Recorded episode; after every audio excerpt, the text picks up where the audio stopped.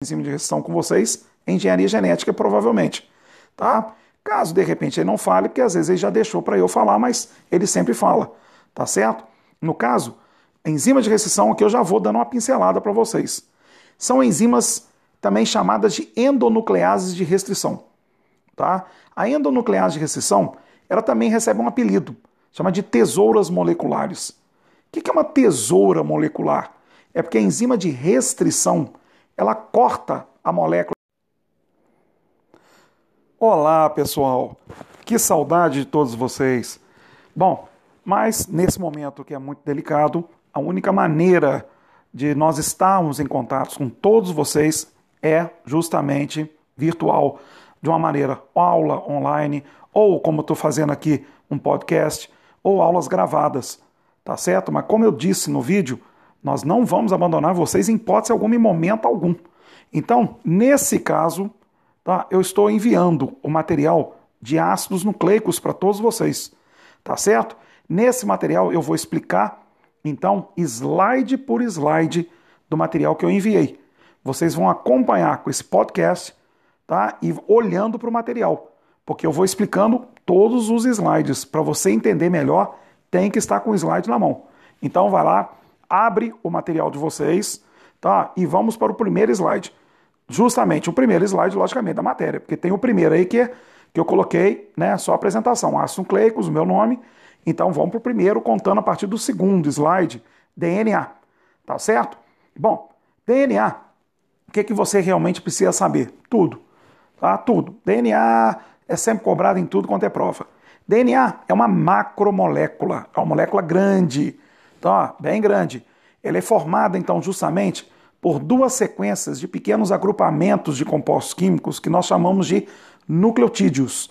Os nucleotídeos são as unidades formadoras dos ácidos nucleicos, tanto do DNA quanto do RNA, tá certo? Onde que você encontra então o DNA? O DNA, que é formado por essas duas cadeias, tá, de vários nucleotídeos, você fala então que o DNA ele é uma cadeia dupla polinucleotídica, tá certo? Então, onde que você encontra o DNA com essa cadeia dupla polinucleotídica, onde as duas cadeias polinucleotídicas vão girando uma sobre a outra. Então, nesse movimento de uma girar sobre a outra, o DNA fica todo retorcido. É o que a gente fala então que tem esse entorce, é um movimento giratório de uma, de uma fita sobre a outra. Nós vamos falar cadeias de vários nucleotídeos vão adotar o nome de fitas. São duas fitas, tá certo? Uma vai girando sobre a outra. Então esse movimento giratório é o movimento de uma hélice. Então você fala que o, o DNA ele é uma cadeia dupla polinucleotídica em dupla hélice, que você encontra onde? Constituindo, formando a estrutura dos cromossomos, que está presente no núcleo das células da maioria dos seres vivos, dos seres eucarióticos, tá certo? Eucariontes. Mas você também encontra no interior das mitocôndrias, no interior dos cloroplastos.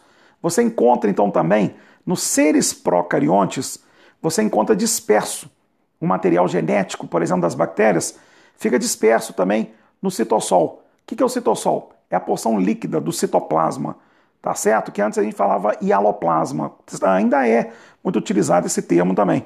Mas hoje em dia fala-se mais citossol, que é a porção mais predominante, que é a porção líquida do citoplasma. Existe um material tá, genético das bactérias, assim de aspecto circular, que é o que você já deve ter estudado, que é o que nós chamamos de plasmídio. O plasmídio é um DNA de aspecto circular, que fica disperso no citossol. Tá certo? Então você encontra nos cromossomos, nas mitocôndrias, nos cloroplastos e no citossol dos seres procariontes. Tá? Passando agora para o slide 3 tá? Que no caso, então, ali, ó, é o segundo slide. Vamos seguir a partir desse primeiro, vamos contar como um o slide que começou mesmo a matéria. Então, nós vamos para o segundo slide, que é a estrutura do DNA. Eu já acabei de explicar para vocês, falei que o DNA é formado por duas sequências de vários nucleotídeos. Então a gente fala que é uma cadeia dupla polinucleotídica, onde essas duas sequências que a gente fala duas fitas, uma vai girando sobre a outra um aspecto então que a gente fala giratório. Você fala então que o DNA tem uma, é uma estrutura em dupla hélice, tá ok? Mas de que, que é constituído os nucleotídeos? Os nucleotídeos são constituídos por três componentes químicos. Um grupo fosfato, que é derivado do ácido fosfórico, tá ok? Que vai estar ligado a um açúcar, constituído por cinco carbonos. É uma pentose, cujo nome é chamada desoxirribose. Então, e está ligado ao terceiro componente, que é o que nós chamamos de uma base nitrogenada. Tá certo? Então você tem o grupo fosfato, a pentose chamada desoxirribose, tá? E depois vem a base nitrogenada. A única coisa que varia de um nucleotídeo para outro ao longo de toda a cadeia do DNA é a base nitrogenada. Tá? Ou seja, a razão das diferenças que existem entre todos os seres vivos está nas bases nitrogenadas, tá? Que são quatro tipos de bases nitrogenadas, que nós dividimos em dois grupos. É o próximo slide. Então, ó, nas bases nitrogenadas, no slide 4, nós temos o grupo das chamadas bases púricas. É a adenina e a guanina, que nós então colocamos a adenina com a inicial A e a guanina G. E depois nós temos as bases chamadas pirimídicas, que vai ser a citosina e a timina. Tá certo? Citosina simboliza por C, timina simboliza por T. Ô Vasco, mas por que é chamado de púrica e pirimídica? Isso é devido às proteínas, tá? das quais justamente essas bases são derivadas. As bases púricas, porque elas são derivadas de uma proteína chamada purina, por isso elas são chamadas púricas. As pirimídicas são derivadas da pirimidina, por isso que recebem esse nome pirimídicas.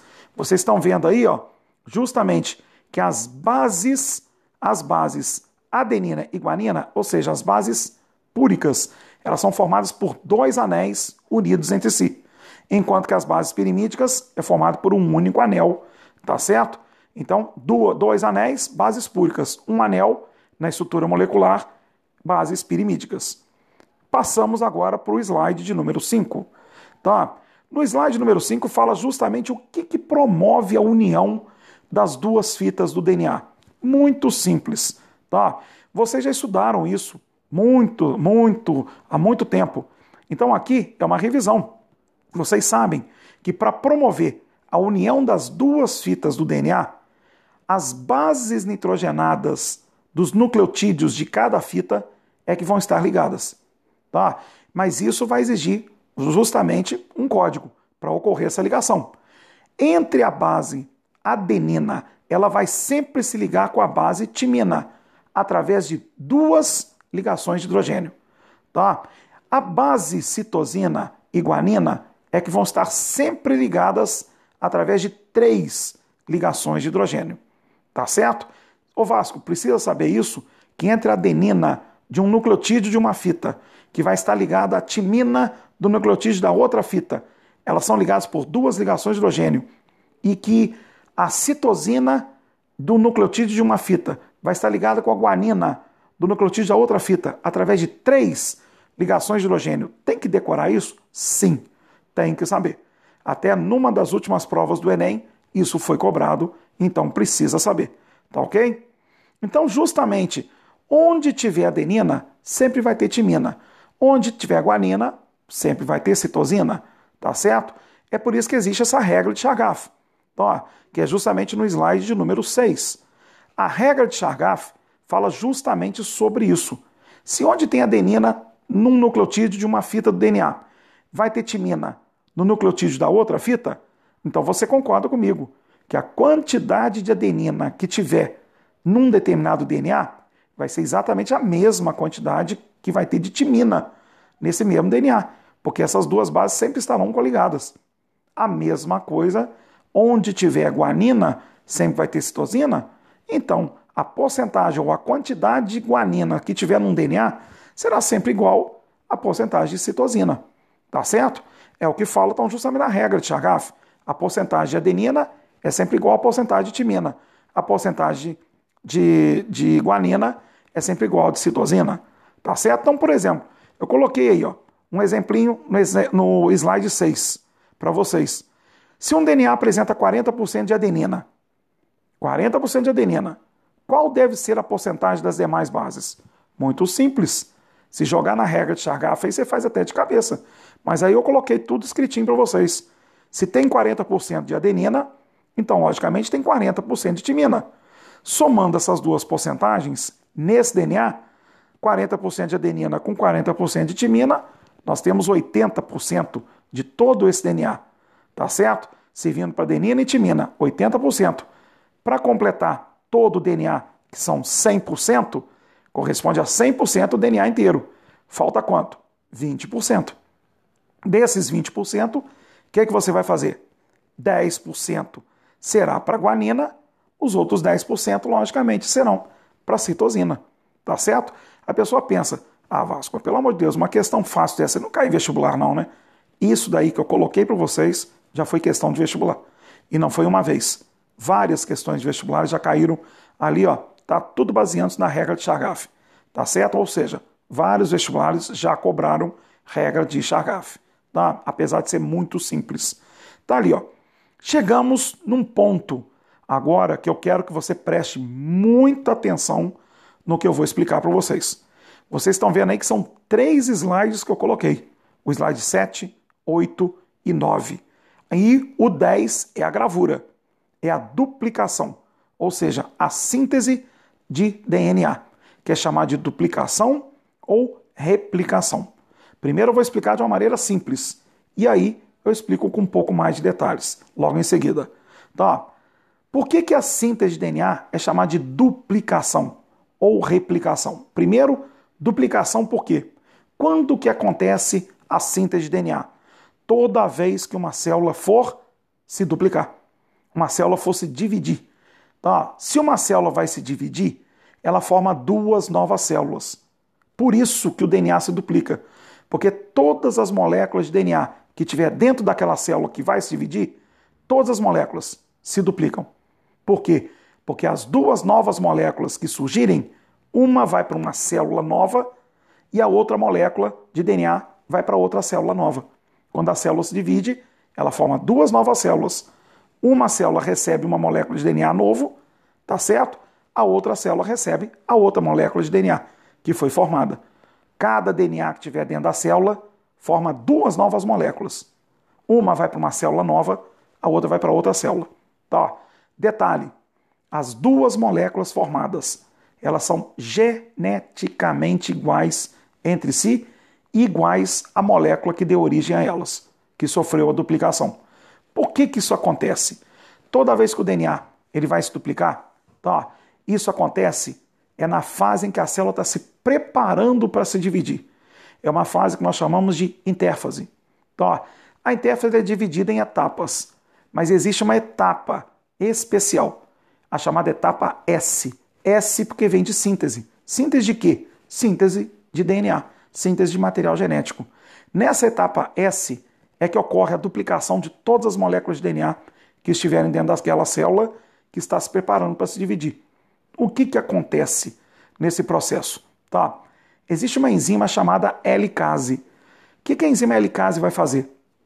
Ela vai romper todas as ligações de hidrogênio tá? que estiverem unindo as pontas, ah, justamente as bases hidrogenadas. É para separar as duas fitas do DNA. Separando as duas fitas do DNA, o que, que vai acontecer? Cada fita separada vai servir de molde para a formação de duas novas fitas. Com essa formação de uma fita nova, juntando com a fita original do DNA. E na outra fita original, que está separada, forma-se também uma nova fita. Então, ó, quem faz essas novas fitas é uma outra enzima. A helicase rompeu as ligações de hidrogênio, separando as duas fitas do DNA. Uma outra enzima chamada DNA polimerase, ela vai promover a união a ligação de novos nucleotídeos nas duas fitas que foram separadas do DNA. E aí a DNA polimerase promove, basicamente, ela a formação de novas fitas. Uma fita nova ligada à fita antiga do DNA original. E uma outra fita nova ligada a outra fita antiga também do DNA. Pronto, eu tenho duas novas moléculas de DNA formadas, onde cada molécula formada conservou uma fita do DNA original. É por isso, devido à presença da fita original em cada molécula formada, é que as duas moléculas são geneticamente iguais. Você pode fazer num esquema, você pega uma molécula de DNA e faz A com T, G com C, C com G, T com A, faz uma molécula de DNA, separa as duas fitas e forma, agora separada, duas novas fitas, para cada fita separada do DNA original que você montou. Você vai ver que vai ter a mesma sequência, tá? justamente, de nucleotídeos nas duas moléculas formadas. Ou seja, por causa justamente da presença de uma fita original em cada molécula, as duas moléculas são geneticamente iguais. É o que a gente classifica a duplicação do DNA como sendo semi-conservativa. Aí você pode perguntar, Vasco, mas qual que é a vantagem disso? Se as duas moléculas de DNA, devido ao processo ser semi-conservativo, elas são geneticamente iguais, quando que isso acontece? Não é quando a célula está se preparando para se dividir? Quando a célula se dividir, ela não vai formar duas novas células? Cada molécula formada geneticamente igual à outra não vai para cada uma para uma célula formada? Então o que, que acontece? As células novas que são formadas têm a mesma informação genética. Isso mantém a informação genética constante em todas as células do indivíduo. Devido à duplicação DNA ser semi-conservativa, todas as células que você tem no seu corpo têm o mesmo, a mesma informação genética. Tá certo? Então vamos lá. Aí você pode me perguntar, mas espera aí, Vasco, se todas as células do meu corpo têm a mesma informação genética, ué, células do dedão do meu pé têm a mesma informação genética que as células do meu cérebro? A mesma informação genética. O que, que acontece? São genes que podem estar ativos nas células do seu cérebro, esses mesmos genes que também estão presentes nas células do dedão do seu pé, eles podem estar inativos, mas são os mesmos genes. Então é isso que promove a famosa diferenciação celular. As células têm diferenças, por quê? Porque genes que estão ativos em um tecido, esses mesmos genes estão às vezes inativos, tá certo? Num outro tecido do mesmo indivíduo. Então isso vai promover a produção de proteínas diferentes em diferentes tecidos do indivíduo. Tá ok? Mas a informação genética é sempre a mesma em todas as células. Agora, isso que eu expliquei foi de uma maneira mais simplificada.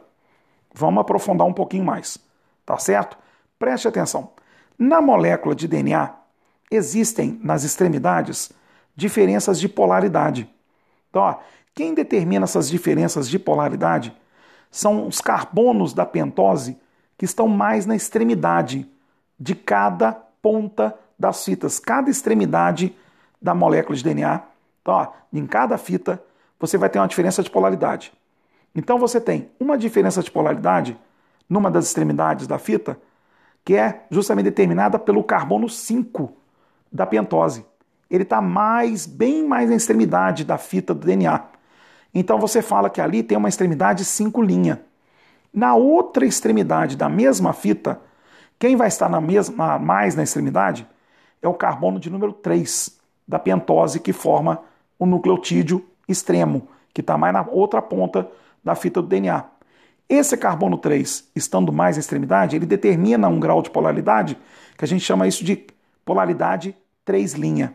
Então, numa fita do DNA, você tem uma polaridade numa ponta 5 linha, numa outra ponta 3 linha. E na outra fita? A outra fita do DNA, você sempre diz que ela é antiparalela. O que uma tem, a outra tem sempre o contrário. Tá certo? Então, o sentido da outra fita, o sentido da polaridade que existe nas extremidades, é o contrário. Se numa fita é 5 linha para 3 linha, na outra fita, o grau de polaridade nas extremidades será o quê? 3 linha para 5 linha. Tá ok? E são graus de polaridade determinados pelos carbonos 5 e 3 das pentoses que estão nas extremidades de cada fita do DNA. Tá certo? Então preste atenção. Quando eu falei que a enzima L-case rompe as ligações de hidrogênio, abrindo a molécula de DNA todinha, tá? ela vai abrindo como se o DNA fosse como se fosse um zíper. Pega a ilustração que está no slide de número 10. O que eu vou explicar para vocês está tudo escrito nos slides 8 e 9, tá ok? Os slides 8 e 9 estão relacionados com a ilustração do slide 10. Então vamos lá.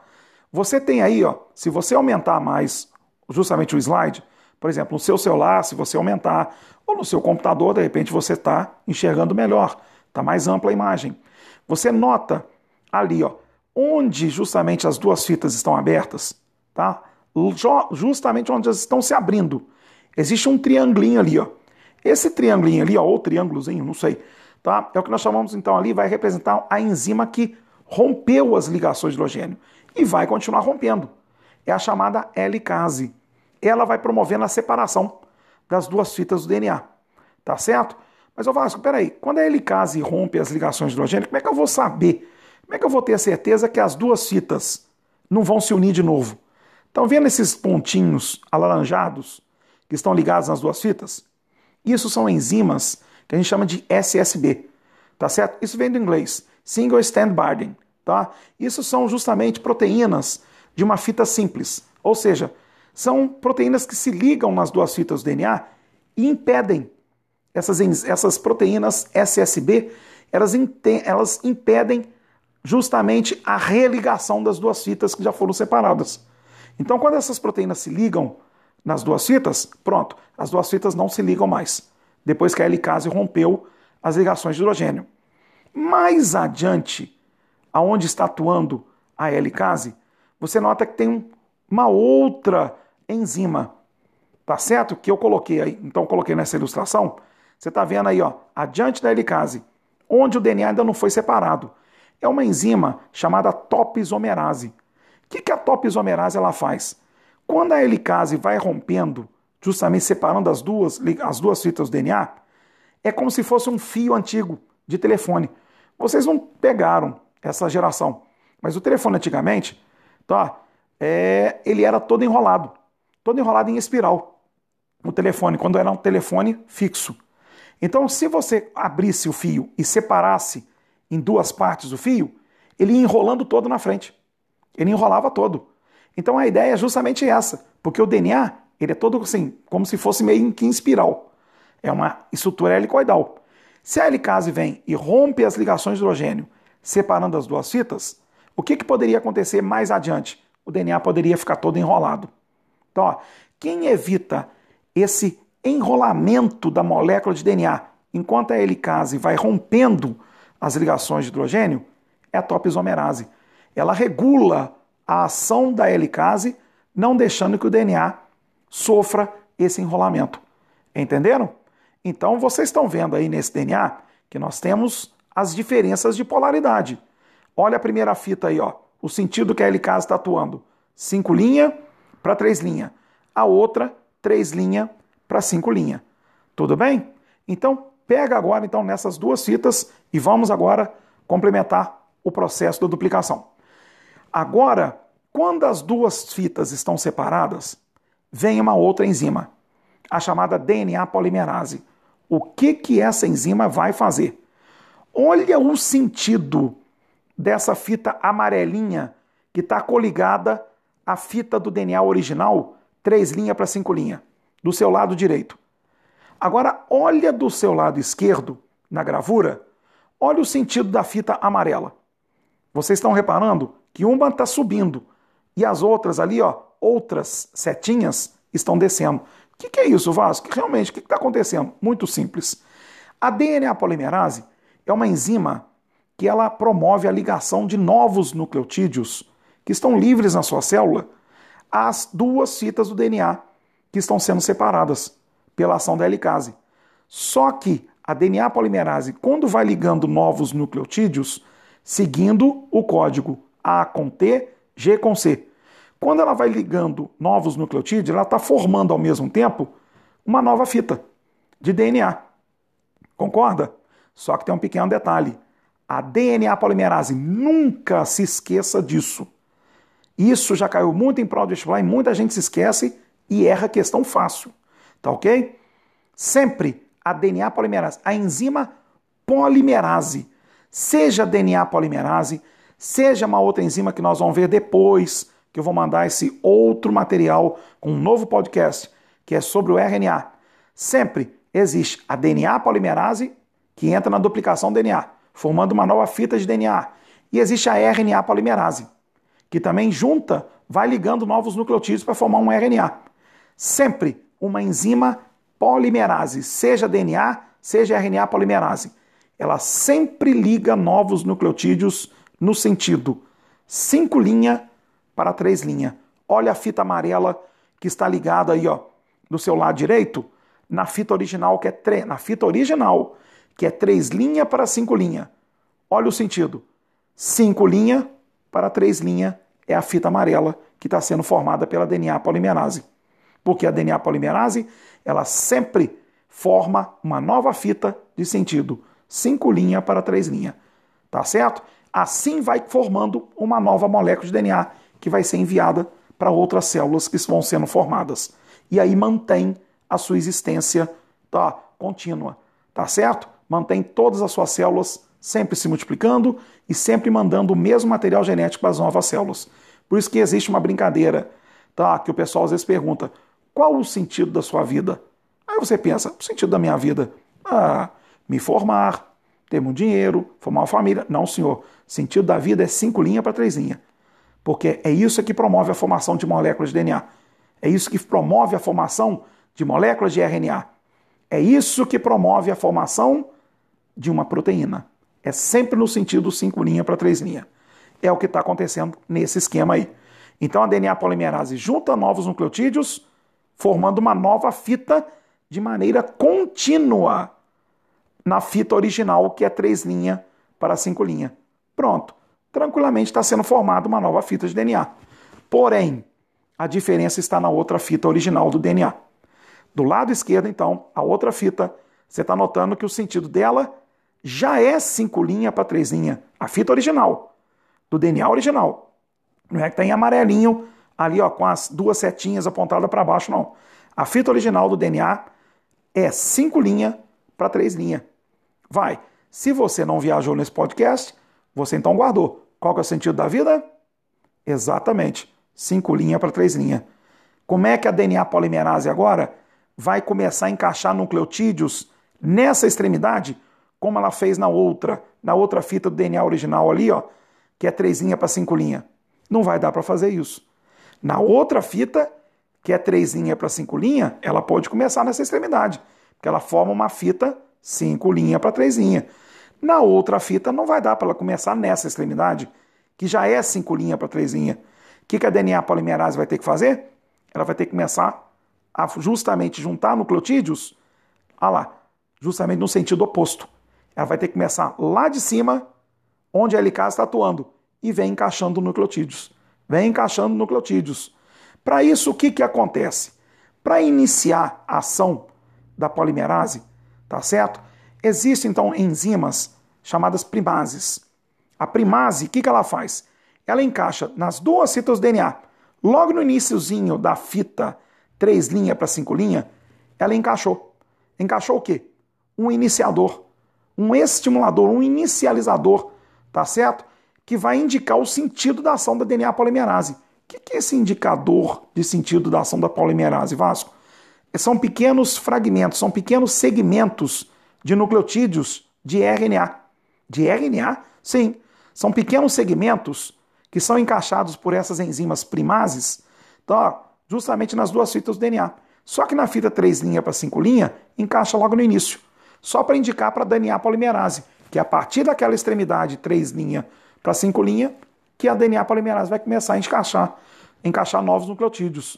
Mas na outra fita, como na extremidade que eu acabei de falar, já é 5 linha para 3 linha, a primase vem, encaixa primers logo ali, ó, próximo da região onde está atuando a helicase.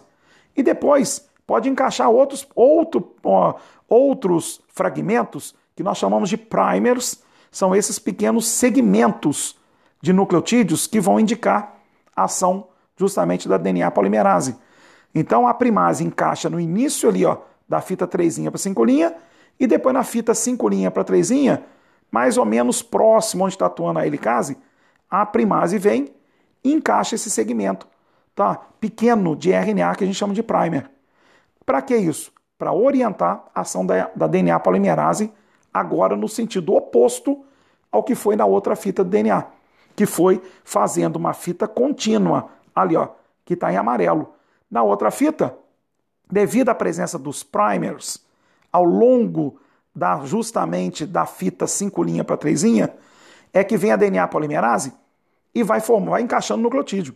Vai encaixando no nucleotídeo. Aí pula o primer e vai encaixando mais nucleotídeo.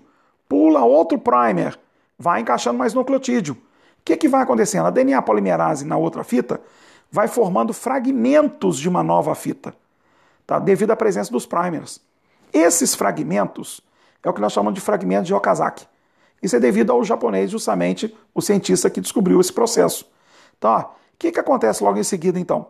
A DNA polimerase encaixou novos nucleotídeos, mas de forma fragmentada devido à presença dos primers, que são esses pequenos segmentos de nucleotídeos que são encaixados para orientar o sentido da ação da DNA polimerase na fita 5 linha, 3 linha, que vai ser no sentido oposto ao que foi na outra fita. Então o que acontece? Depois que a DNA polimerase encaixou os nucleotídeos e formou fragmentos de uma nova fita, chamado fragmentos de Okazaki, os primers são retirados por ação enzimática. Aí o que acontece? Vem a DNA polimerase e completa os segmentos com nucleotídeos de DNA onde tinha primer. Aí o que, que vai acontecer? Existe uma outra enzima, uma enzima chamada ligase, promove, o próprio nome fala, a ligação dos chamados fragmentos de Okazaki, que são, novamente explicando, são os fragmentos de fita nova, que foi feito da forma fragmentada, porque a DNA polimerase vai encaixando nucleotídeos, aí ela pula o primer, vai encaixando nucleotídeos pula outro primer, vai encaixando mais nucleotídeo, vai formando tudo fragmentos de uma fita nova. Depois os primers são retirados, aí a DNA polimerase encaixa nucleotídeos onde tinha primer, vem a enzima ligase e une os fragmentos de Okazaki, que são os fragmentos que eram justamente ali formados de uma fita nova. Pronto. A helicase completa justamente o trabalho dela, separando as duas fitas. E isso vai continuando acontecendo até o final do DNA. Tá vendo só? Aí o que acontece? No final, as duas fitas se separam totalmente. Através da ação da DNA polimerase, são formadas duas novas fitas, sendo que numa fita, a três linha para cinco linha, a nova fita de DNA, que é cinco linha para três foi formada de maneira contínua. Na outra fita do DNA, que é de sentido cinco linha para três a nova fita foi formada de maneira fragmentada, com os fragmentos de Okazaki, que depois se uniram e aí concretizou a formação da nova fita. Nós temos então agora duas novas moléculas de DNA, onde cada uma das duas moléculas, cada uma conservou uma fita do DNA original. Por isso que elas são geneticamente iguais entre si. Tá certo? É o processo semi-conservativo. Tá ok? Chegamos agora, tá, justamente no slide de número 11. Eu quero que você tome também muito cuidado com esse slide. O slide de número 11 está relacionado com uma enzima que tem caído direto em provas de vestibulares. É a enzima de restrição. Tá? Vocês também vão ver a enzima de restrição em aulas de engenharia genética. Tá ok? Então, no caso, ali ó, nós temos justamente a enzima de restrição. Tá? Quem dá a parte genética para vocês tá? é o Vander. O Vander, eu não preciso falar nada. É uma sumidade, justamente, é uma honra que eu tenho de trabalhar com o meu mestre, que é o professor Vander. Tá? Ele vai também falar de de DNA em determinado ponto específico. Ela localiza um ponto onde tem uma determinada sequência de nucleotídeos ou de bases nitrogenadas. Tá certo? Ela chega ali, ela identificou aquela região onde tem uma determinada sequência de bases ela vai lá e corta aquele segmento. Qual que é a vantagem disso? Essa é a principal ferramenta que é utilizada na biotecnologia, na engenharia genética, porque a enzima de restrição ela corta o DNA num determinado segmento, permitindo que esse segmento seja extraído do DNA. E naquele local, pode-se justamente substituir o segmento retirado pelo segmento pertencente ao DNA de uma outra espécie que também foi cortado por uma enzima de restrição. Você pega o segmento do DNA de uma espécie que foi cortado por uma enzima de restrição. Ali tem, por exemplo, um gene que determina a síntese de uma certa proteína numa espécie. Você pega o DNA, corta o segmento que contém um gene que comanda a síntese de uma certa proteína naquela espécie, corta o DNA no segmento que contém esse gene de interesse, tá? por uma enzima de restrição. Pega esse segmento e transfere para o outro DNA da outra espécie, que você também cortou utilizando uma enzima de restrição. Você promove a combinação de duas moléculas, por exemplo, de DNAs de espécies diferentes. Qual que é a vantagem disso? Tá certo? Você então agora faz com que uma determinada espécie passe a fabricar uma proteína que ela não produzia antes, porque você que inseriu o gene, trazendo o segmento de DNA contendo esse gene de uma espécie, cortou o segmento ali ó, do DNA com a enzima de restrição e trouxe para o DNA da outra espécie, trazendo o gene que comanda a produção de uma proteína que essa nova espécie que está recebendo o segmento não produzia antes. Ela passa a produzir uma proteína que ela não produzia aquela espécie. Isso é o que nós chamamos o quê? O ser que recebe essa combinação de moléculas de DNA de espécies diferentes é o que nós chamamos de transgênico. E como é que é o nome dado a essa combinação de moléculas de DNA de espécies diferentes ou de indivíduos diferentes? Isso é o que nós chamamos DNA recombinante. Tá ok? Então, todo ser que receber um DNA recombinante é um ser transgênico. Isso daí, qual que é a vantagem para nós? Então, ó, bom, para quem vai mexer com a área de saúde, provavelmente isso será a medicina do futuro. Só que tem um pequeno detalhe, ela já está sendo utilizada, essa técnica tá, do DNA recombinante para tratamento de doenças, por exemplo. Tá? Você descobre que um indivíduo tem uma determinada doença de caráter genético você pode justamente submeter o DNA de células do paciente que tem aquela doença genética. Submete o DNA do paciente a uma enzima de restrição. Você vai retirar o segmento do DNA que tem um gene defeituoso. Você pega das células de um indivíduo saudável, que não tem essa doença, submete o DNA de células do indivíduo saudável, também a uma enzima de restrição. Você corta o segmento contendo o gene normal, tá certo? através da enzima de restrição, você corta e retira um segmento contendo o gene normal do indivíduo que é saudável. Traz esse segmento agora contendo o gene normal para o DNA do indivíduo doente, que você retirou o segmento do DNA dele contendo o gene anormal, você substitui pelo segmento contendo o gene normal que você tirou do outro indivíduo que é saudável. Aí o que, que acontece?